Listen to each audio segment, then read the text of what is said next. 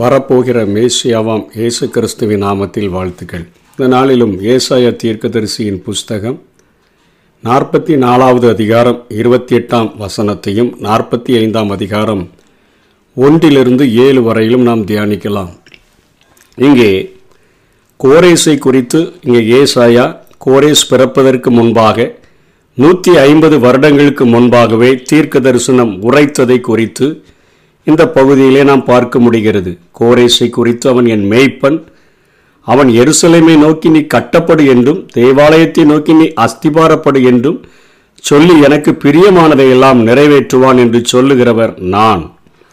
ஒரு புறஜாதி அரசனாகிய பாரசீக மன்னனாகிய கோரேஸ் பிறப்பதற்கு முன்பாகவே அவனை பெயரிட்டு அழைத்ததை குறித்து இங்கே ஏசாயா சிறையிருப்பிற்கு செல்கிறதற்கு முன்னமே இந்த தீர்க்க தரிசனங்களை எழுதுகிறதை பார்க்கிறோம். இங்கே ஆண்டவர் கோரேசை குறித்து என் மேய்ப்பன் என்று சொல்லுகிறார். நாற்பத்தி ஐந்தாம் அதிகாரம் ஒன்றாம் வசனத்தில், கர்த்தராகிய நான் அபிஷேகம் பண்ணின கோரேசுக்கு முன்பாக மேசியா ஒருவருக்கு மாத்திரமே அபிஷேகம் பண்ணப்பட்டவர் என்கிற அந்த பெயரை பயன்படுத்தின இந்த இடத்திலே வேதத்திலே கோரேசுக்கும் மேசியாவினுடைய நிழல் உருவமாக அவனை இந்த இடத்திலே ஏசாயா காட்டுகிறதை நாம் பார்க்க முடிகிறது. அபிஷேகம் பண்ணின கோரேசுக்கு முன்பாகன்னா மேசியாவினுடைய நிழல் உருவமாக அவனை இங்கே அடையாளப்படுத்துகிறதை பார்க்கிறோம். வட இஸ்ரவேலை அழித்த அசிரியாவின் ராஜாவாகிய சனகரிப்பையும் தெற்கு இஸ்ரவேலை அதாவது யூதாவை அழித்த நேபுகாத் நேச்சாரையும் ஆண்டவர் ஒரு ஆயுதமாக தண்டாயுதமாக பழிவாங்குகிற ஒரு கருவியாகத்தான் பயன்படுத்தினார். அவர்களை குறித்து ஒன்றும் பெரிதாக மேய்ப்பன் என்றோ அல்லது அபிஷேகம் பண்ணப்பட்டவன் என்றோ அழைக்கப்படவில்லை.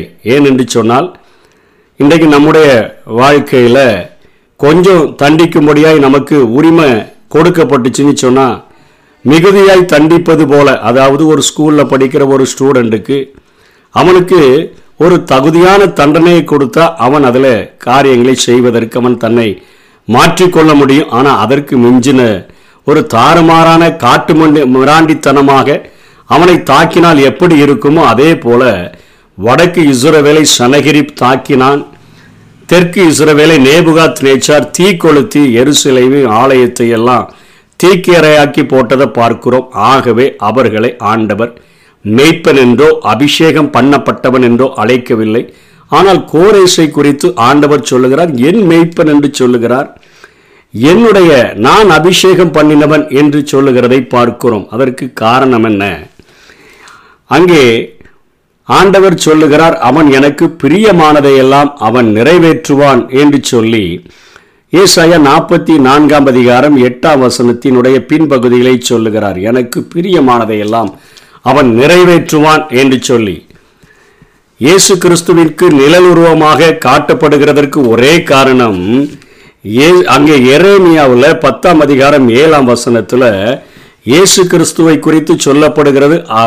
ஐந்தாம் வசனத்தில், அவர் உலகத்தில் பிரவேசிக்கும் பொழுது பலியையும் காணிக்கையும் நீர் விரும்பவில்லை, ஒரு சரீரத்தை எனக்கு ஆயத்தப்படுத்தினீர் என்று சொல்லி பண்ணினீர் என்று சொல்லி ஏழாம் வசனத்தில், அப்பொழுது நான், தேவனே உம்முடைய சித்தத்தின்படி செய்ய இதோ வருகிறேன், புஸ்தக சுருளில் என்னை குறித்து எழுதியிருக்கிறது என்று சொன்னேன் என்றார் என்கிறதை பார்க்கிறோம்.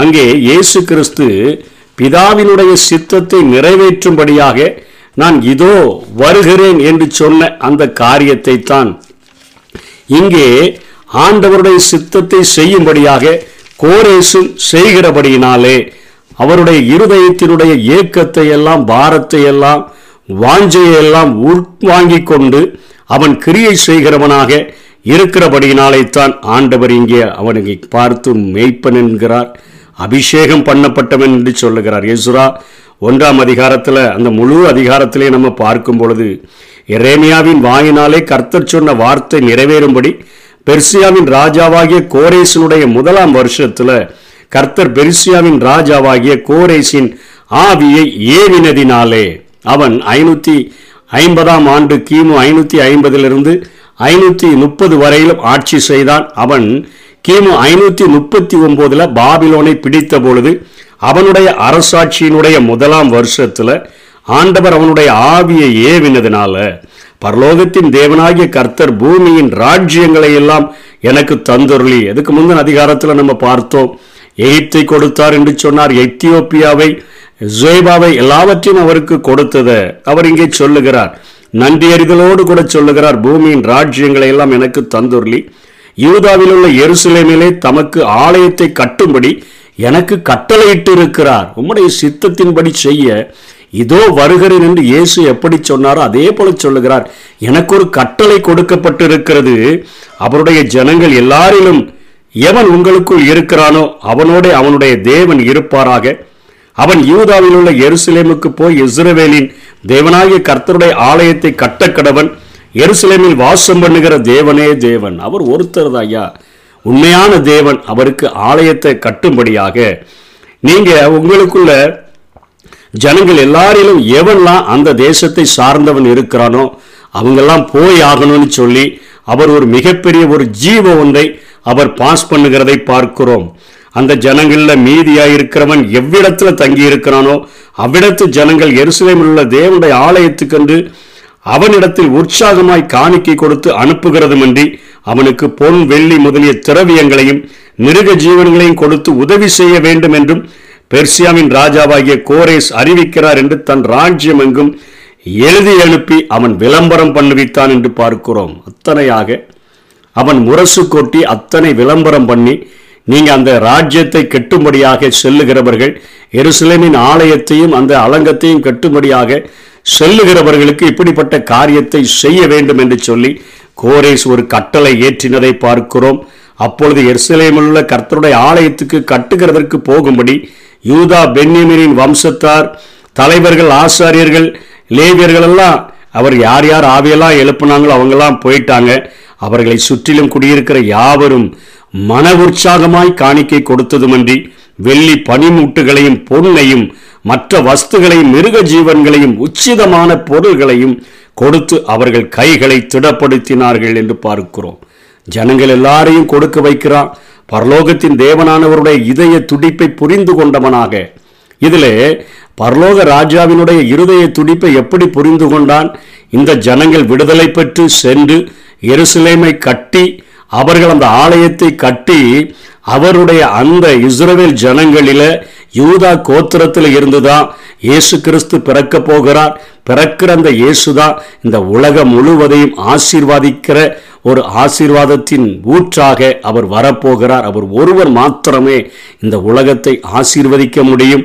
இந்த ஜனத்தை நான் அதனால் விடுதலை செய்யணும் என்கிற ஒரு தூர நோக்குடைய ஆண்டவருடைய அந்த சித்தத்தை, அந்த இதய துடிப்பை புரிந்து கொண்டவனாக தன்னுடைய ஜனங்களையும் அவன் அதற்கென்று உற்சாகப்படுத்துகிறான், அதை கொடுக்கும்படியாக செய்கிறான். அவர்களும் மன உற்சாகத்தோடு கூட தங்களிடத்தில் இருக்கிற உச்சிதமான காரியங்கள் எல்லாவற்றையும் கொடுக்கிறாங்க. ஏழாம் வசனத்தில் இவனும் கொடுக்கிறான், நேபுகாத்நேச்சார் எருசலேமிலிருந்து கொண்டு வந்து தன் தேவனுடைய கோவிலிலே வைத்திருந்த கர்த்தருடைய ஆலயத்து பனிமூட்டுகளையும் கோரேஸ் ராஜா எடுத்து கொடுத்தான் என்று பார்க்கிறோம். அவனும் கொடுக்கிறான். அவனும் அங்கே எப்படியாயும் தேவனுடைய திட்டம், தேவனுடைய காரியங்கள் நிறைவேற வேண்டும் என்கிறதுல அத்தனை ஒரு வாஞ்சை உடையவனாக, விருப்பமுடையவனாக அவன் செயலாற்றுகிறதை சட்டமாத்திரம் போடுகிறவன் மாத்திரமல்ல, அதை அப்படியே நிறைவேற்றுகிறவனாக அவன் அதை செய்து முடித்தபடியினால் தான் ஆண்டவர் அவனை பார்த்து அழைக்கிறார், இவன் என்னுடைய மேய்ப்பன், இமேசியாவினுடைய நிழல் உருவமாகிய அந்த அபிஷேகம் பண்ணப்பட்டவன் என்று சொல்லி ஆண்டவர் அழைக்கிறதை பார்க்கிறோம்.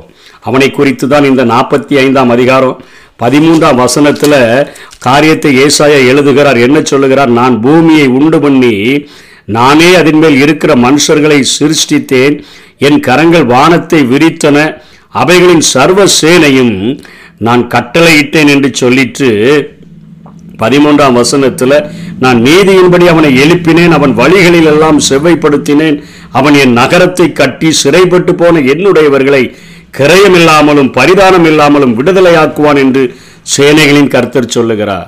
இந்த ஜனங்களிடத்தில் விடுதலை பெறுகிறதற்கு அவன் பரிமாதானத்தை எதையும் வாங்காமல் என் கட்டளைகளை அவன் ஏற்று செய்தபடினால்தான் அவனுக்கு நான் எத்தியோப்பியாவை, எகிப்த, சேபாவை நான் அவனுக்கு மீட்கும் பொருளாக நான் கொடுத்தேன் என்று ஆண்டவர் சொல்லிவிட்டு திரும்பவும் ஆண்டவர் சொல்லுகிறார். முதல் வசனம் நாற்பத்தி ஐந்து அதிகாரத்தில், அவனுக்கு முன்பாக ஜாதிகளெல்லாம் கீழ்ப்படுத்தி ராஜாக்களினுடைய இடைக்கட்டுகளை அவிழ்க்கும்படி அவர்களுடைய நம்பிக்கைகள் எல்லாம் அழிந்து போக பண்ணி அவனுக்கு முன்பாக வாசல்கள் பூட்டப்படாது இருக்க. அப்படின்னு அர்த்தம் என்ன?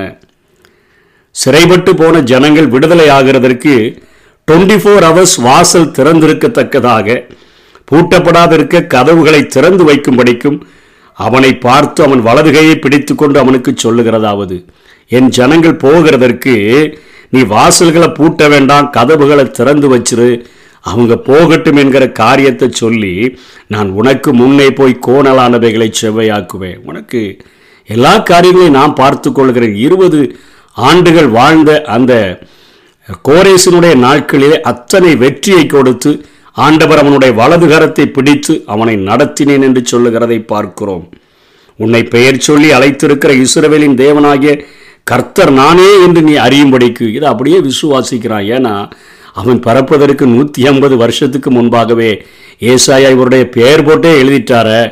அதை நினைத்து பார்க்கிறான், என்னை பெயர் சொல்லி அழைத்திருக்கிறவர் அவர்தான், நான் பிறப்பதற்கு முன்பே என் தாயின் கருவில உருவாகிறதற்கு முன்னே என்னை அறிந்த ஆண்டவருடைய இதய துடிப்பை நான் நிறைவேற்ற வேண்டுமே என்கிற பாரத்தோடு கூட இருக்கிறவன் மாத்திரமல்ல, தனக்கு கிடைத்த பொக்கிஷங்களையும் அவருக்கு கொடுப்பதற்காக தீர்மானித்திருந்த அந்த கோரேசை ஆண்டவரின் மேய்ப்பன் என்கிறார். எனக்கு பிரியமானதையெல்லாம் அவன் செய்வான் என்று சொல்லுகிறார். அதனால் அவனுக்கு என்ன கொடுப்பேன்னு சொல்கிறாரு. நாலாம் வசனத்தில், வெண்கல கதவுகளை உடைச்சி இருப்பு தாழ்பால்களெல்லாம் முறித்து அந்தகாரத்தில் இருக்கிற பொக்கிஷங்களையும் ஒளிப்படத்தில் இருக்கிற புதையல்களையும் உனக்கு கொடுப்பேன். நான் என் தாசனாகிய யாக்கோபின் நிமித்தமும் நான் தெரிந்து கொண்ட இஸ்ரவேலின் நிமித்தமும் நான் உன்னை பெயர் சொல்லி அழைத்து நீ என்னை அறியாதிருந்தும் உனக்கு நாமும் தெரிவித்து, உனக்கு பெயர் வச்சதே நான் தான்ப்பா, உனக்கு வெண்கல கதவுகளை உடைக்க போகிறேன், இருப்பு தாள்களெல்லாம் முறித்து அந்தகாரத்தில் இருக்கிற பொக்கிஷத்தை ஒளிப்பிடத்தில் இருக்கிற புதையல்கள்னு சொன்னால், நேபுகாத்தை அடித்த நேச்சார் அடித்த எருசலேமின் ஆலயத்தில் அடித்த கொள்ளையை மட்டும்தான் நம்ம வேதத்தில் பார்க்குறோம். அவன் ஒரு பொன்னாளான தலையாக அநேக தேசங்களை ஜெயித்தவனாக இருந்தபடினால அங்கே அடித்து வந்து கொண்டு வந்து வச்சிருந்த தன்னுடைய பொக்கிஷ சாலையில் உள்ள எல்லாவற்றையும் ஆண்டவர் கோரேசுக்காக அவர் கொடுக்கிறதை தான் இந்த வசனத்தில் எழுதியிருக்கிறதை பார்க்கிறோம். அவனுக்கும் சொல்கிறாரு, இவ்வளோ பெரிய வெற்றியை நான் தந்தபடினால நீ என்னை புரிந்து கொள்ளணும், நானே கர்த்தர், வேறொருவரும் இல்லை, என்னை தவிர தேவன் இல்லை அந்த பூமி முழுவதிலும். அதனால தான் அவர் சொல்கிறாரு, பரலோகத்தின் தேவனானவர் என்று சொல்லி அந்த எஸ்ராவில் எழுதப்பட்டிருக்குது. அவர் தான் பூமியில் உள்ள எல்லா ராஜ்யங்களையும் அவர் தான் ஆளுகிறார் என்கிற அளவிற்கு அவன் அத்தனை அறிவுடையவனாக மாற்றப்பட்டதற்கு காரணம் ஆண்டவர் அவனோடு கூட பேசி அவனுக்கு போதிக்கிறார். என்னை தவிர ஒருவனும் இல்லை என்று சூரியன் உதிக்கிற திசையிலும் அது அஸ்தமிக்கிற திசையிலும் அறியும்படிக்கு நீ என்னை அறியாதிருந்தும் நான் உனக்கு இடைகட்டு கட்டினேன், நானே கர்த்தர், வேறொருவரும் இல்லை என்று சொல்லி பேசிட்டு அவருடைய தொழுகையை குறித்தும் ஏழாம் வசனத்தில் ஆண்டவர் சொல்லுகிறதை பார்க்கிறோம். ஒளியை படைத்து இருளையும் உண்டாக்கினேன், சமாதானத்தை படைத்து தீங்கையும் உண்டாக்குகிறவர் நானே, கர்த்தராகிய நானே இவைகளையெல்லாம் செய்கிறவர் என்று சொல்லுகிறார். அந்த நாட்களிலே பெர்சியர்களுடைய தொழுகை எப்படிப்பட்டதாக இருந்தது என்று சொன்னால், ஒளியை வழிபடக்கூடியவர்களாக இருந்தார்கள். ஒளி என்று சொன்னால் தெய்வம் என்று சொல்லியும், இருள் என்று சொன்னால் சாசு தீங்கு என்று சொல்லியும் அவர்களுடைய மனதிலே பதிந்திருந்தபடியினாலே கோரேசும் அப்படிப்பட்ட தொழுகை பழக்கமுடையவனாக இருந்தபடியினால் ஆண்டவர் அவனோடு கூட பேசுகிறார். தேவன் ஒளியாய் இருக்கிறார், அவரில் எவ்வளவு வேணும் இருள் இல்லை என்று சொல்லி போதிக்கிறார். ஒளியை உண்டாக்குனதே நாதாப்பா, நீ ஒளியை வணங்குகிறதற்கு பதிலாக என்னை தொழுதுகொள் என்று சொல்லுகிறார். இருளையும் உண்டாக்கினேன் என்று சொல்லுகிறார்.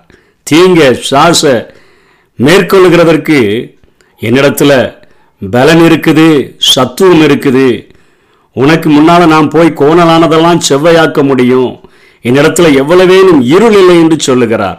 சமாதானத்தை படைத்து தீங்கையும் உண்டாக்குகிறவர் நான், எங்கே சமாதானம் வேண்டுமோ அங்கே சமாதானத்தையும், எங்கே தீங்கை மனம் திரும்புகிறதற்கு அனுமதிக்க வேண்டுமோ அங்கே தீங்கையும் உண்டாக்குகிறவர் நானே, கர்த்தராகிய நானே இவைகளையெல்லாம் செய்கிறவர் என்று சொல்லி அங்கே கோரேசுக்கு ஒரு சுவிசேஷத்தையும் ஆண்டவர் சொல்லுகிறதை பார்க்கிறோம். அவனுடைய கல்லறை இன்றைக்கும் ஈரான் தேசத்தில் கொஞ்சம் உடைக்கப்பட்ட நிலைமையில் காணப்படுகிறது என்று சொல்லி கண்டுபிடித்திருக்கிறார்கள். மிகவும் தாழ்மையாக வாழ்ந்த ஒரு பேரரசன் என்று சொல்லி அவனை குறித்து வாசகங்கள் எழுதப்பட்டிருக்கிறதாக சொல்லுகிறார்கள். இன்றைக்கும் அதே போல நாமும் ஆண்டவரை அறிந்து கொண்டோம் என்று சொல்லுகிறோமே.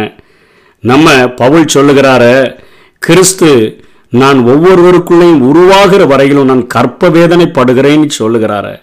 இன்னைக்கு ஒவ்வொருவருக்குள்ளாக கிறிஸ்து உருவாகும்படியாக, அந்த கிறிஸ்துவின் மூலமாகத்தான் எப்படி இஸ்ரவேலிலிருந்து கிறிஸ்து தோன்றி இந்த உலகம் முழுவதையும் ஆசீர்வதிக்கும்படியாய் அவர் எழுந்தருளுகிறாரோ, அதே போல ஒரு மனிதனுடைய உள்ளத்தில், அவனுடைய இல்லத்தில் கிறிஸ்து பிறந்தார்னு சொன்னால், உருவாகிவிட்டார் என்று சொன்னால், அவனை மாத்திரமல்ல அவனை சார்ந்தவர்களை ஆசீர்வதிப்பதற்கு, கிறிஸ்து உருவாகிறதற்கு ஒரு தொலைநோக்கு பார்வை உடையவனாக, ஒரு கோரேசை போல உமக்கு பிரியமான காரியங்களை செய்யும்படியாக, உம்முடைய சித்தத்தை நிறைவேற்றும்படியாக இதோ வருகிறேன் என்று சொல்லி அத்தனை ஒரு வாஞ்சை உடையவர்களாக ஆண்டவர் அவன் பக்கிஷ சாலையை திறந்து பார்க்கும் பொழுது தேவனுக்குரியவைகள் தேவனுக்கு சென்று விட வேண்டும் என்று சொல்லி எருசலேமிலிருந்து நேபுகாத் நேபுகாத் நேச்சார் கொண்டு வந்த எல்லா காரியத்தையும் கொடுத்தது போல ஆண்டவருக்கு சேர வேண்டியவைகளை ஆண்டவருக்கு கொடுத்து, அவருக்கென்று சமயம் வாய்த்தாலும் வாய்க்காவிட்டாலும்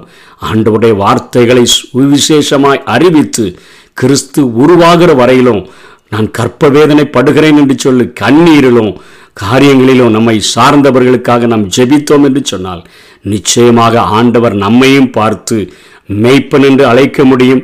எனக்கு பிரியமானவைகளையெல்லாம் இவன் செய்கிறவனாக காணப்படுகிறான் என்று சொல்ல முடியும். நமக்கும் அவர் வெண்கல கதவுகளை உடைத்து, இருப்பு தாள்களை முறித்து, அந்தகாரத்தில் இருக்கிற பொக்கிஷங்களையும் ஒளிப்பிடங்களில் மறைந்திருக்கிற புதை பொருள்களையும் அவர் நமக்கு தந்துவிட முடியும். ஆண்டவருக்காக பிரயாசப்படுவோம், ஆண்டவருக்காக உழைப்போம். அவருடைய இருதய துடிப்பை உணர்ந்தவர்களாக உம்முடைய சித்தத்தை செய்ய இதோ என்னாலும் நான் ஆயத்தமாயிருக்கிறேன் என்று சொல்லுவோம். அப்படிப்பட்ட வாழ்க்கையை வாழ்ந்தோம் என்று சொன்னால் நிச்சயமாக தேவனுடைய கரத்தில் ஆசீர்வாதத்தை பெற்றுக்கொள்ள முடியும். தேவன் தாமே தம்முடைய கிருபைகளை நமக்கு அபரித விதமாக தந்தருள்வாராக. ஆமே. உமக்கு பிரியமானதை செய்ய எனக்கு கற்றுத் தாரும் தெய்வமே, உமக்கு பிரியமானதை செய்ய எனக்கு கற்றுத் தாரும் தெய்வமே, நீரே என் தேவன், உம் நல்ல பரிசுத்த ஆவியானவர் செம்மையான வழியிலே நடத்த வேண்டுமே, செம்மையான வழியிலே நடத்த வேண்டுமே.